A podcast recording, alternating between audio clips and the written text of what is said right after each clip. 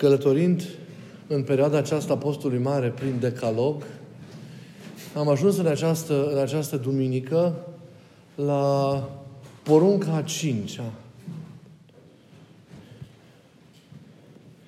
Cinstește-l pe tatăl tău și pe mama ta, ca să-ți fie ție bine și să trăiești mulți ani în pământul pe care ți l-a dat Domnul Dumnezeu. Dacă suntem atenți la modul în care poruncile sunt prezentate, vedem că ele se succed într-o perfectă rigoare logică. Primele 5 porunci guvernează, să zicem așa, relația pe care omul o are cu Dumnezeu.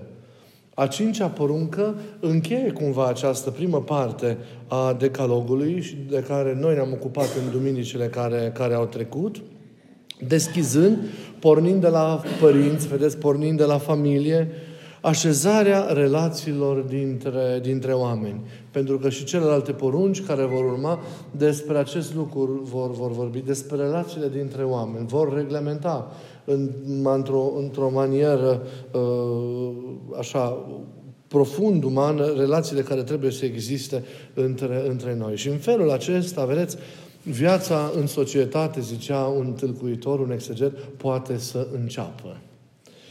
Legătura primă și cea mai apropiată dintre două ființe umane e raportul de filiație. Textul acesta al poruncii ne arată care este fructul, să ținem minte, fructul iubirii filiale. Adică fructul dragostei copilului față de părinte. Ne arată care este rodul relației în care el se găsește cu părintele său. Și anume, această cinstire a părintelui.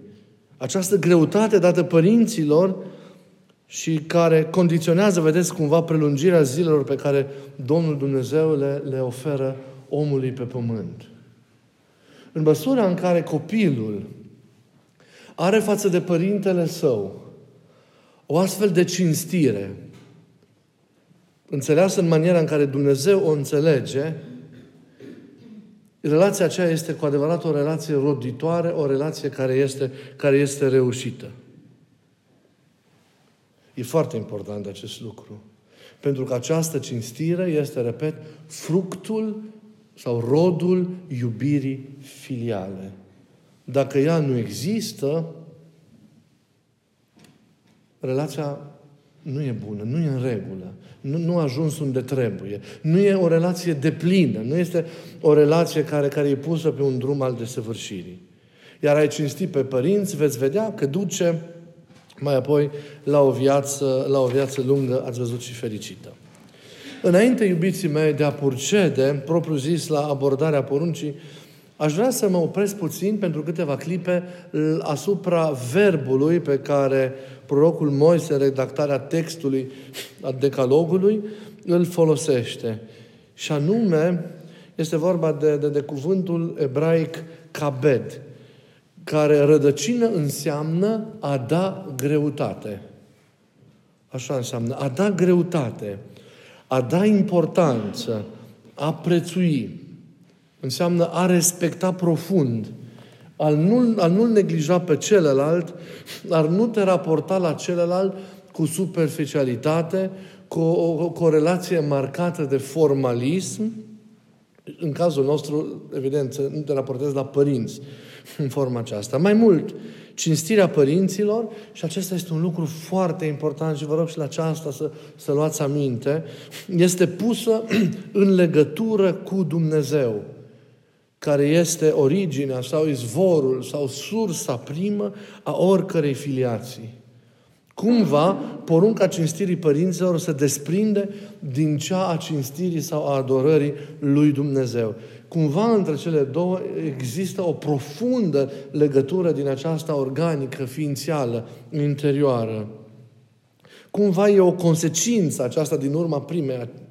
Se naște din ea, influențând la rândul ei toate celelalte porunci ce reglementează, în general, cum vom vedea în duminicile care urmează, legătura sau relația noastră cu aproapele.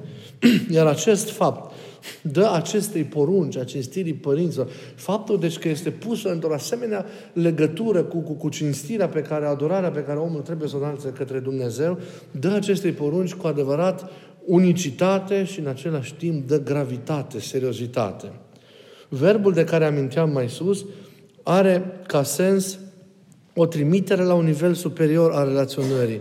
A cinsti duce către verbul a venera, a prețui ca într-un act de cinstire sacră autoritatea aceasta a părinților, a tatălui și a mamei în viața ta. În chipul ei reflectându-se, repet, cumva respectul și închinarea cuvenite lui Dumnezeu. Observând lucrurile astea și înțelegându-le, vedem că nu este întâmplătoare și nu este poate deloc simplă relaționarea pe care noi trebuie să o avem față de părinții noștri. În franceză mi-a plăcut foarte mult verbul folosit pentru acest ebraic kabed este verbul glorifie, a glorifica. Deci nu e vorba de o cinstire obișnuită, ci e a prinde într-o cinstire obișnuită ceva din închinarea și din cinstirea pe care tu le oferi lui Dumnezeu. Vedeți? De aceea, prețuirea față de părinți merge mână în mână cu cinstirea sau adorarea lui Dumnezeu. Evident, nefiind același lucru, dar merg mereu împreună. Deci, iată, verbul acesta cât de important este a da greutate. E indicată, deci, gloria, valoarea, greutatea, ziceam, consistența unei realități. Al cinsti pe Dumnezeu în Scripturi, în logica Scripturii, înseamnă a recunoaște realitatea sa, a ne confrunta existența noastră cu existența sa, cu prezența sa. Și asta se exprimă în legătură cu ritualurile noastre. De fapt, al cinsti pe Dumnezeu, în logica Scripturii, înseamnă a-i da lui Dumnezeu locul just potrivit în propria ta viață, în propria ta existență. De aici, ai cinsti pe părinți, al cinsti pe tata și a o cinsti pe mama, înseamnă nu doar a recunoaște teoretic importanța lor, unicitatea slujirii lor, egal cum vor fi fost ei, vom vedea, în viața ta, faptul că ei ți-au dat viață, că nu tu i-ai ales, ci ei te-au ales pe tine, ei au ales ca tu să vii în această lume. Deci a cinsti și a prețui rolul pe care ei l-au avut și îl au în existența ta, dar înseamnă a traduce această închinare, această prețuire adusă părinților în fapte cât se poate de concrete, ce exprimă dăruirea, ce exprimă afecțiunea, ce înseamnă îngrijirea sau, dacă ei nu mai sunt, neuitarea și rugăciunea pentru ei. Porunca a cincea e singura care evocă umanitatea, zic tâlcuitorii, printr-un cuplu, o tată și o mamă. Un cuplu reprezentativ pentru înlănțuirea generației și scrierea istoriei. Scriind aceste lucruri, fără ca să știu că și în textul apostolului de astăzi s-a citit la început despre același lucru, m-am gândit la Moise. Moise, salvat, cum știți toți istoria din Vechiul Testament, din Cartea Ieșirii sau Exodului, salvat de mama sa de la moarte, m-am întrebat dacă și-a cunoscut tatăl. M-am ajuns să fie doica lui mai târziu. Și îmi place să cred că și-a cunoscut tatăl. Mai târziu, Moise, refugiat în ținutul Madianului, acolo unde și-a găsit-o pe Semfora, soția lui, Moise e chemat de Dumnezeu, care, repet, este originea oricărei filiații, să-și amintească, și m-a impresionat acest lucru, de tatăl său. Și de filiața sau ascendența lui spirituală. Dacă înainte am citit în grabă și nu mi s-a părut a fi un lucru deosebit în modul în care Moise se adresează Dumnezeu, pentru că așa îi se adresează mai târziu oricărei personalități. Cu referire la patriarhii vechi, am revenit asupra textului și am văzut că Domnul a inserat ceva când i s-a adresat lui Moise. În general spune, când eu sunt Domnul Dumnezeului Avram, Domnul Dumnezeului Isaac, lui Iacov, da? Amintește oricare personalitate sfinte din Vechiul Testament, toată descendența spirituală pe care o are. Cum i se adresează lui Moise? Eu sunt Dumnezeul tatălui tău. Și apoi adaugă Dumnezeul lui Avram, Dumnezeul lui Isaac, Dumnezeul lui Iacov. Iar de Dumnezeu creator și matricea oricărei forme de viață este arhetipul ceresc, dacă vreți, al tatălui și al mamei. Ei sunt după asemănarea creatorului. Porunca, iubiților, de fapt, cere ascultare. Ascultare, respect și, de fapt, considerație față de autoritatea părintească. Cuvinte care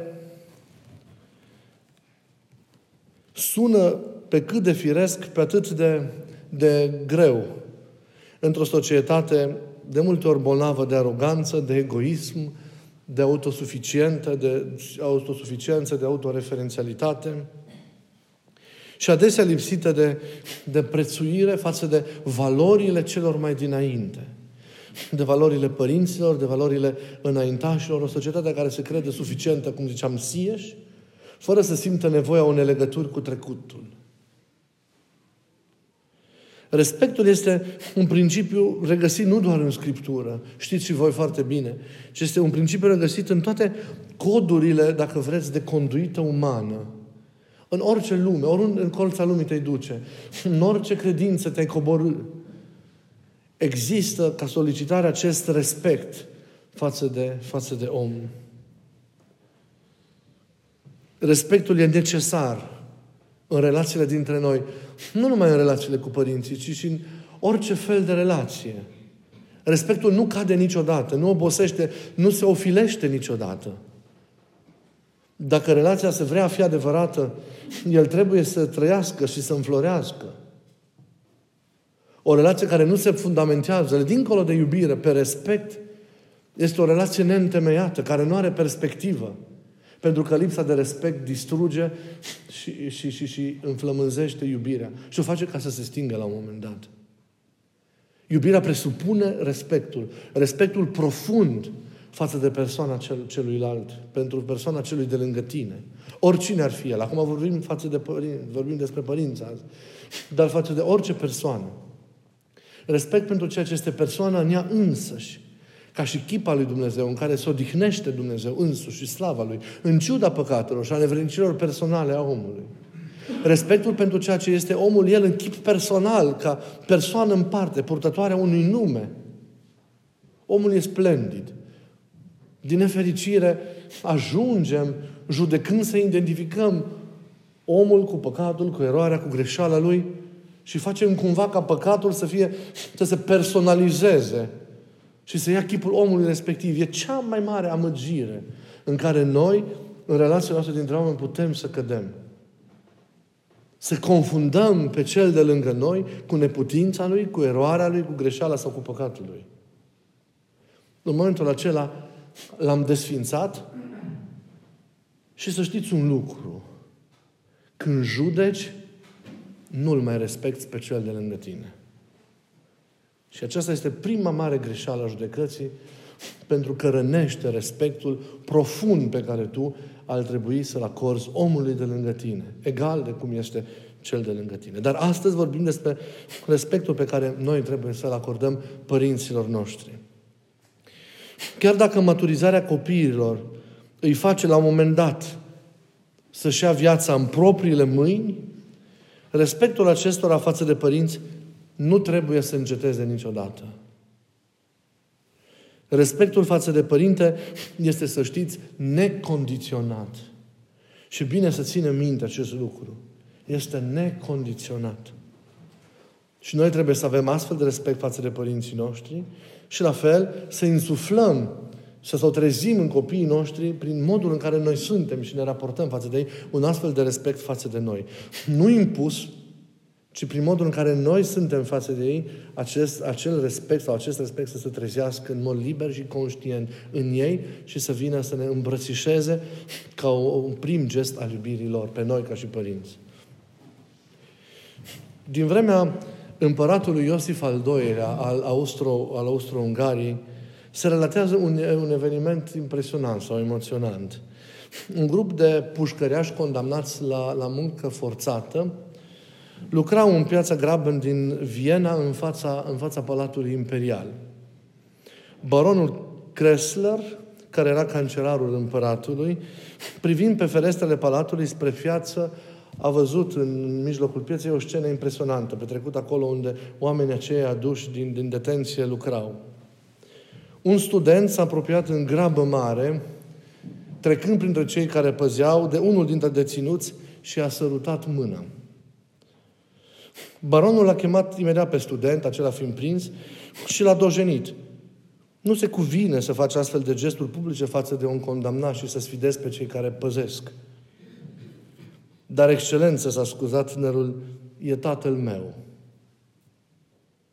Faptul a ajuns îndată la urechile împăratului Iosif al II-lea, care, impresionat de ceea ce a auzit, a grăbit toate procedurile de grațiere a deținutului, spunând: un tată, dincolo de erorile lui, care își educă atât de bine propriul copil, nu poate să fie un delicvent de rând. Hei, vedeți? Avem în această întâmplare respectul acesta necondiționat despre care am vorbit și mai avem un lucru copleșitor pe care de multe ori poate nu noi sau noi în parte sau alții nu-l au sau nu-l avem. Nu i-a fost rușine de tatăl lui. Nu ni rușine. De multe ori cu părinții, când ei ne greșesc, când ei te mir ce fac și nu sunt cum am vrea noi. Ba mai că îmbătrânești și ni rușine cu ei cum sunt sau că sunt de tot felul de neputințe. Nu e bine. Respectul necondiționat, iată, ne învață întâmplarea aceasta și pentru că nu trebuie nicio circumstanță să ne fie rușine cu tata și cu mama. Niciodată. Egal ce au făcut. Trebuie iubiți și respectați. Niciodată nu trebuie să ne fie rușine. Nici când sunt în viață, nici când nu mai sunt. Atunci când părinții s-au purtat cu dragoste și înțelegere față de copii, e relativ ușor pentru aceștia ca să le arate respectul. Dar nu e tot atât de ușor pentru un copil să manifeste respect față de un părinte care nu a știut să se poarte cu el în anii formării sale ca un om. Care a fost dificil. Un părinte care l-a abuzat sau l-a abuzat pe celălalt părinte sau l-a bruscat pe el sau pe celălalt părinte în fața copilului, în anii copilăriei. Sau poate a trăit într-un fel care nu face cinste neapărat numelui de creștin, sau eu știu cum să-mi exprim. De multe ori, durerile și cicatricile copiilor care se maturizează și ies dintr-o astfel de copilărie, cu astfel de amintiri, cu astfel de experiențe, sunt mari, sunt dureroase. Cu toate acestea, să știți un lucru. Părinții nu trebuie judecați niciodată. Niciodată. Iertarea trebuie să fie de la sine înțeleasă.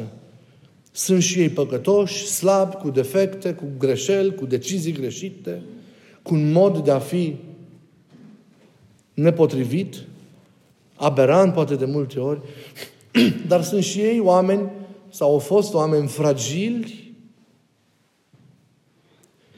care au avut nevoie sau au nevoie de același har ca și noi pentru a se schimba, pentru a se salva, pentru a ieși din acele stări. Sunt oameni. Nu acuzele la adresa lor, nu judecățile lor, din viață sau postume. Nu reproșurile îi pot schimba aici sau pot modifica ceva în starea lor. Sau îi pot câștiga pe ei. ci dincolo de toate răbdarea, înțelegerea, compasiunea și afecțiunea necondiționată a copilului. Niciodată nu am putut să asum, adică nu m-am arătat, dar n-am putut să asum judecata unui copil la adresa părintelui. Cum mi-a fost foarte greu să asum chestia asta, că nu am timp să mă rog, nu am timp să... Știi? Foarte greu, mi-am spovedanie toată treaba asta, dar am răbdare cu oamenii. Și la fel judecata unui copil la adresa tatălui său, pentru ce a fost, sau e tatăl său, sau la adresa mamei. Sau faptul că un copil, pentru greșeala părintelui, copil ieșind într-un divorț sau în sfârșit, își uită părintele. Nu e bine. E dureros, e greu. Știu că nu e ușor să asum ca și copil rănile sau greșelile unui părinte. Dar cine ești tu ca să-l judeci pe cel care ți-a dat viață? E și el om care a greșit sau greșește. E și om care are nevoie de cercetarea ta, de apropierea ta, de compasiunea ta, de înțelegerea ta, de răbdarea ta. Chiar dacă ar fi să nu se poate schimba niciodată. Părintele rămâne părinte. Mama e aceeași mamă. Tatăl rămâne pentru totdeauna tatăl, legal de starea în care el își duce sau își încheie viața sau și-a încheia viața în fața lui Dumnezeu. Tu trebuie să-l respecti. Pentru că dacă nu-ți respecti părintele tău, dacă nu-ți ierți părintele tău în situațiile în care el greșește, și un copil ar trebui nici să nu ține minte greșelile părintelui său, dacă tu nu știi să-l iubești în forma aceasta pe părintele tău, nu vei ști să-ți iubești nici soțul, nici soția, nici proprii copii, nici proprii prieteni, cu atât mai mult pe oamenii care îți greșesc. Atitudinea de bunăvoință față de toți va fi una care nu are substanță. Mereu te vei frânge de oameni, te vei lepăda de oameni, vei părăsi, vei abandona pe oameni, pentru că tu, pe cei care sunt cei dintâi aproape, al tău, nu poți să ierți.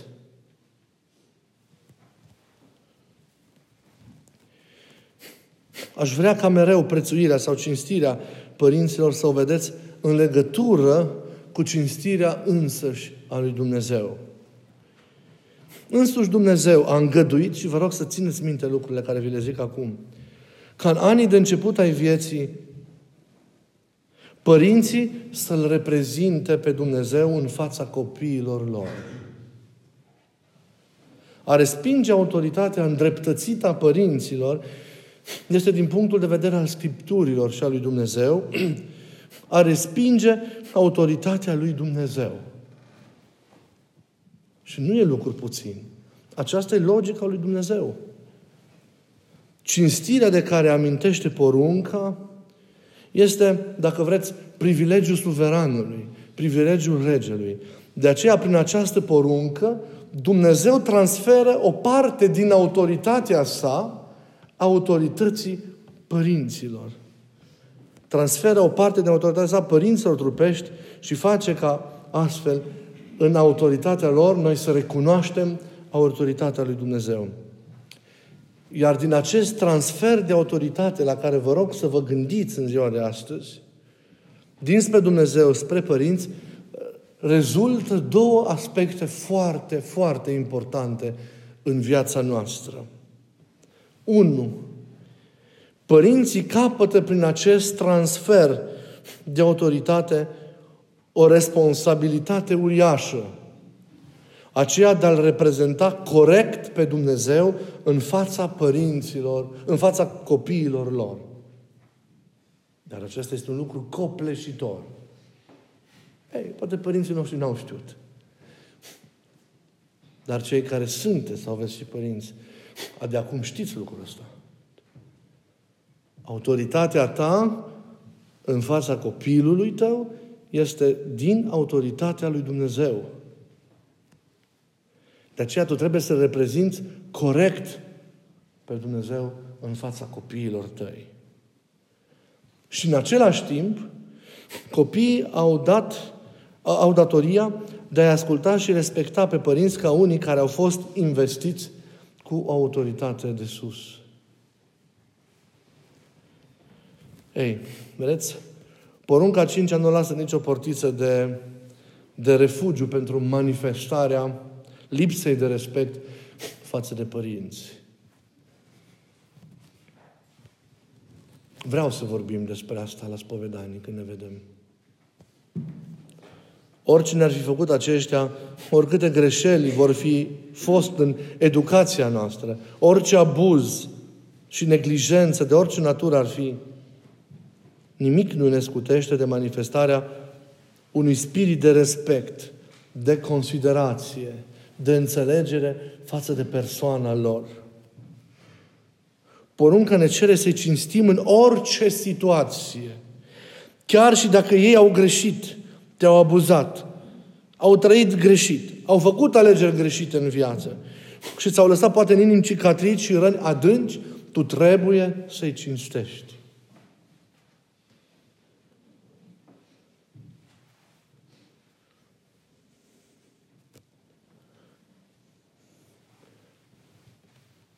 Haideți să vă propun ceva pentru seara asta.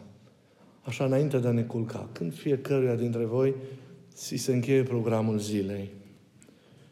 Poate că o faceți în fiecare zi. Dar dacă nu, haideți să-i surprindem pe părinți cu un telefon. Și să-i încredințăm de dragostea noastră. Și de faptul că suntem lângă ei, orice ar fi. Și că îi respectăm și că îi prețuim. Sunați-i sau căutați-i dacă sunt lângă voi. Și dacă părinții s-au mutat dincolo, sau dacă aveți pe unul plecat, aprindeți-i seara asta o lumânare. Și rugați-vă pentru sufletul lui sau al ei. Facem? Haideți, vă rog, bine? Înainte să ne încheiem ziua. Haideți. Și dacă amândoi duși, lăsați-o să prindă două lumânări. Și acum, ca să ne întoarcem și să fim cu picioarele pe pământ, vreau să vă pun două întrebări. Nu o să vă cer răspunsul acum, dar o să vreau să-l dați în fața conștiinței voastre, care e ambasada lui Dumnezeu din noi. Ce bine că avem conștiința care câteodată ne mai trezește. Răspundeți sincer. Prima întrebare. Cum am fost în toată viața de până acum? Sau cum suntem față de părinții noștri? Dar vă rog în chip personal, cum am fost sau sunt, în funcție de situație, față de mama mea? Cum am fost sau cum sunt față de tatăl meu, nu doar față de un părinte. Vreau să vă gândiți la amândoi. De aceea am închemat rugăciunea sau întâlnirea cu celălalt în seara aceasta. Până atunci, răspundeți-vă. Cum ai fost în toată experiența vieții de până acum, prin tot ceea ce tu ai trecut, sau mai cu seamă prin tot ceea ce ea sau el au trecut alături de părinții tăi? Și a doua întrebare, în situația în care vă regăsiți și sunteți, cum sunt eu ca părinte? Cum sunt eu ca mamă? Cum sunt eu ca tată? Sunt eu acel reprezentant al lui Dumnezeu în viața copilului? Ca cel care îl reprezint corect, îl reprezint eu corect pe Dumnezeu în fața copilului meu? Copilul vede în prezența mea, prezența lui Dumnezeu, autoritatea, înțelege într-o autoritate care îți vorbește din iubire. Nu vorbim clar, înțelegeți, de autoritate din asta formală și omenească pur și simplu. E vorba de autoritatea iubirii care slujește. Simte copilul în autoritatea mea prezența iubitoare și slujitoare a Domnului? Sau, cum zicea cineva într-o tâlcuire a rugăciunii Tatăl nostru, copilul ajunge să nici nu se înfioare când rostește rugăciunea Tatăl nostru, datorită faptului că noi, ca și tați, sau în sfârșit ca și mame, ca și tați, am eșuat în a fi ceea ce trebuie să fim în viața copilului nostru. Și având atâtea exemple negative de tați, nu mai îmi spune nimic faptul că Dumnezeu e Tată. Dar ce înseamnă ca Dumnezeu să fie Tată? Și nu uitați că în paternitatea lui Dumnezeu este ascunsă și maternitatea. Vizibilă atâtea momente de gingășie și de frumusețe a lui Dumnezeu în relația cu omul. Porunca 5-a, eu cred că ne invită, dacă suntem sinceri, la vindecarea relațiilor dintre noi.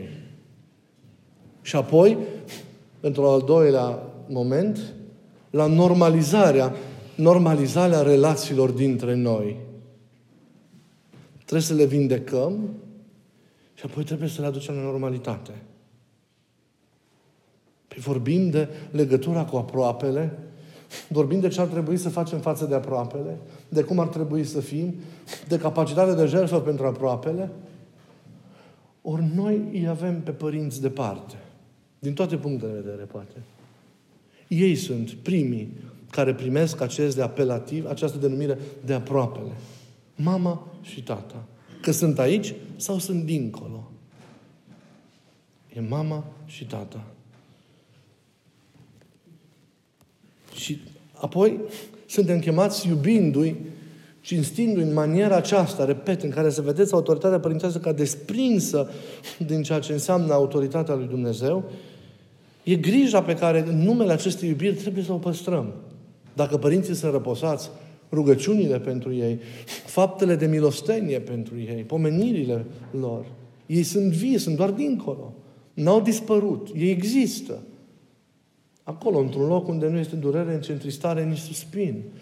Dar în Hristos, în liturghie, în rugăciune, în fiecare clipă de har, suntem mereu împreună cu ei.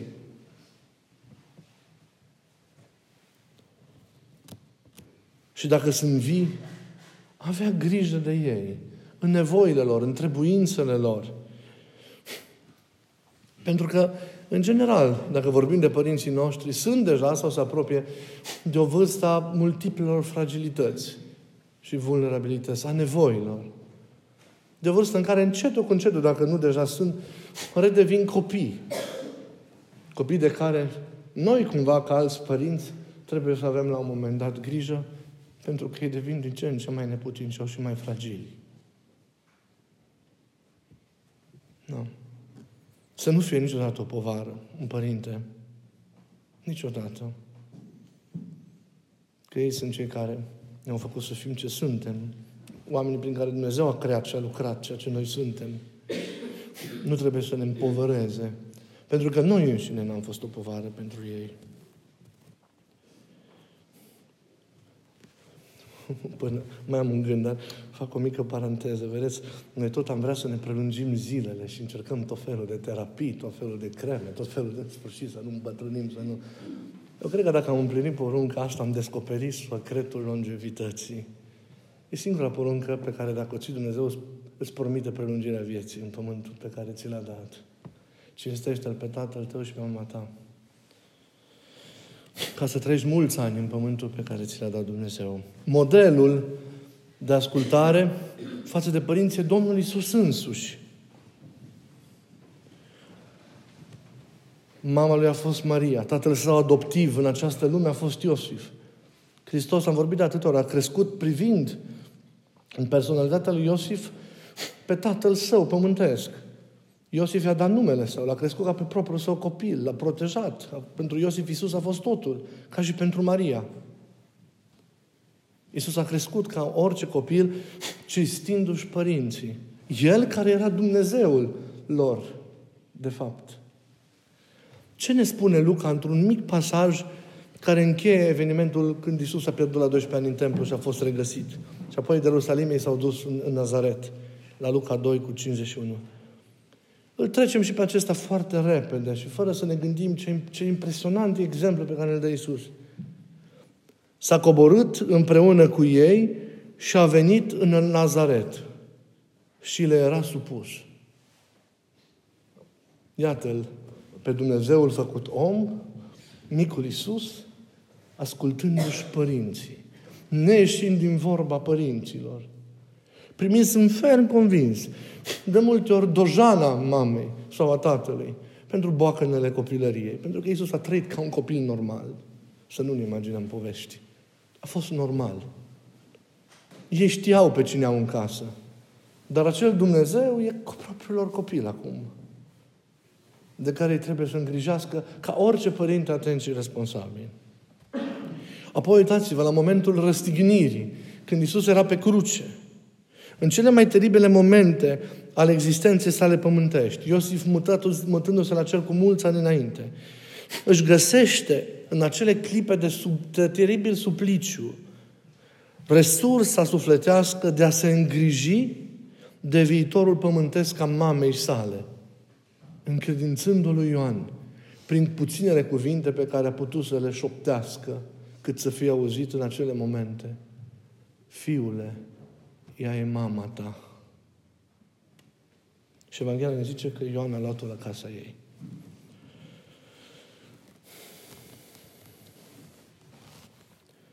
Părintele Teofil Părăianu de la Mănăstirea Sâmbăta, vrednic de amintire,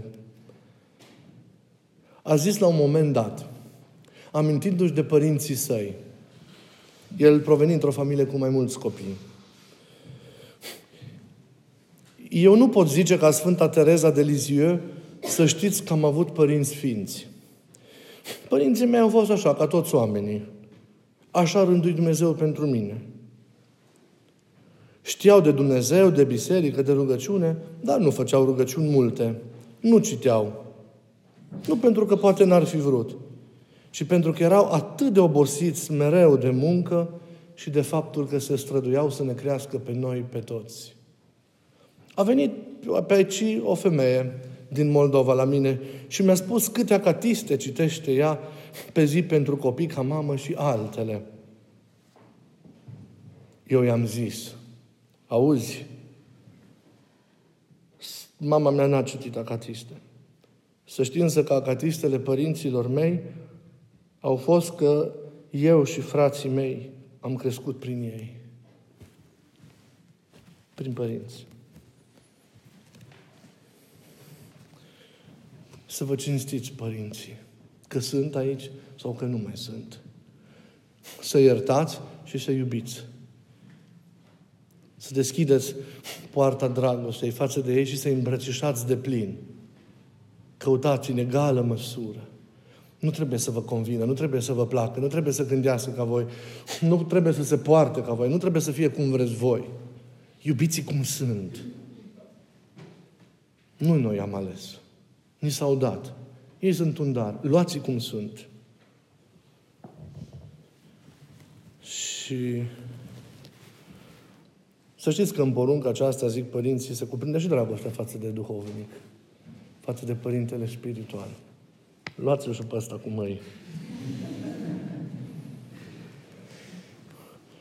Nu uitați că poruncile ne fac după chipul lui Dumnezeu. Hristos ne se descoperă în măsura în care împlinim poruncile. Ne fac, cum ziceam în încheierea liturgiei, icoane vii. Icoane din care strălucește Hristos. Icoane pe chipul cărora subzistă și ființează profund, bătând cu o inimă plină de iubire, Hristos însuși. Fiți icoanele Dumnezeului Celui Viu. Suntem. Dar datorită căderii lui Adam și a păcatelor noastre personale, știți, icoana asta s-a alterat, s-a stricat. Nu ne-a lăsat așa. El însuși, originalul, el însuși, modelul, a coborât în propria sa icoană, adică în mine, adică în noi, ca să ne facă asemenea lui. Și ne-a redat frumusețea dintâi. Ne-o redă dacă îl ascultăm, dacă împlinim voia lui, dacă, uite, împlinim aceste porunci, care nu sunt, hai sincer, mare lucru. Mândria e mare. De aici greutatea împlinirii multora dintre porunci. Orgoliul nostru. Dar ele sunt așa de simple pentru cel care îi smerici cu inima. Că lasă de la el totul cel care e umil. Nu mai pune condiții, nu mai... nimic. Și atunci devenim noi icoanele Celui Viu. Cele mai frumoase icoane, oricum sunt oameni, dincolo de păcatele lor. Ați fost nesfârșit mai frumos decât icoanele care le-ați avut în mână azi la liturghie. Pentru că nu mână de om v-a pictat, nu mână de om v-a făcut, ci Dumnezeu însuși v-a făcut. Ați fost în gândul Lui din veșnicie. Auziți, să fii în gândul Lui Dumnezeu din veșnicie. Ați fost în intențiile Lui. Ați fost în inima Lui. Iar la plinirea vremii, cum a făcut și cu propriul Său Fiu, a făcut la plinirea vremii noastre și cu noi. Ne-a ales o mamă și un tată și din ei a îngăduit ca să ieșim, purtând chipul Lui. I-a asociat pe ei muncii Lui creatoare, iar ei ne-au făcut pe noi. Și am ieșit purtând chipul pe care nici căderea lui Adam și nici păcatul nostru personal, pe care ca oameni vom fi făcut în viață, nu au reușit să distrugă această calitate, că suntem chipuri ale Dumnezeului Celui Viu. Deși alterate, murdare, sparte, stricate, dar rămânem în continuare icoana lui Dumnezeu Celui Viu, vrednic de cinstire, chiar dacă zăcem la marginea șanțului. Haideți să ne restaurăm de plin propria icoană. Haideți să-L primim pe El, poate cum nu L-am primit niciodată până acum. În postul acesta, în timpul acesta sfânt. Haideți să auzim că sub acest imperiu am început postul. Să auzim această a doua chemare a Lui, pe care și iată în această duminică ne-o face. De a ne restaura propria icoană și de a o readuce în starea cea dintâi. Să fie timpul postului, timpul acesta a restaurării icoanei. Și astfel înseamnă că împlinim această a doua chemare pe care El ne-o face. De a fi ca El. De a aruncați gura păcatului, mizerii, de a reface cioburile, de a le reunifica, de a pune piatră cu piatră fiecare piesă și a reface frumusețea dintâi a icoanei care suntem. Să strălucim așa cum El însuși strălucește. Așa să ne ajute Dumnezeu. Să fim icoane luminate de har în noaptea învierii. Vii pentru totdeauna. Și vă rog de seară, nu uitați că avem o seară pentru părinți. Egal la ce oră. Noi vom cu rugăciunea depășim timpul și o să fim împreună. Rugați-vă pentru mama și pentru tata. Dacă sunt, căutați-i sau sunați-i. Vorbiți cu ei seara asta, egal la ce oră. Și dacă nu mai sunt aici, o lumânare și o rugăciune. Și milostenie în timpul ăsta al postului. Am sunat-o pe mama de dimineață ca să fiu primul. Și lui tata i-am aprins o lumânare.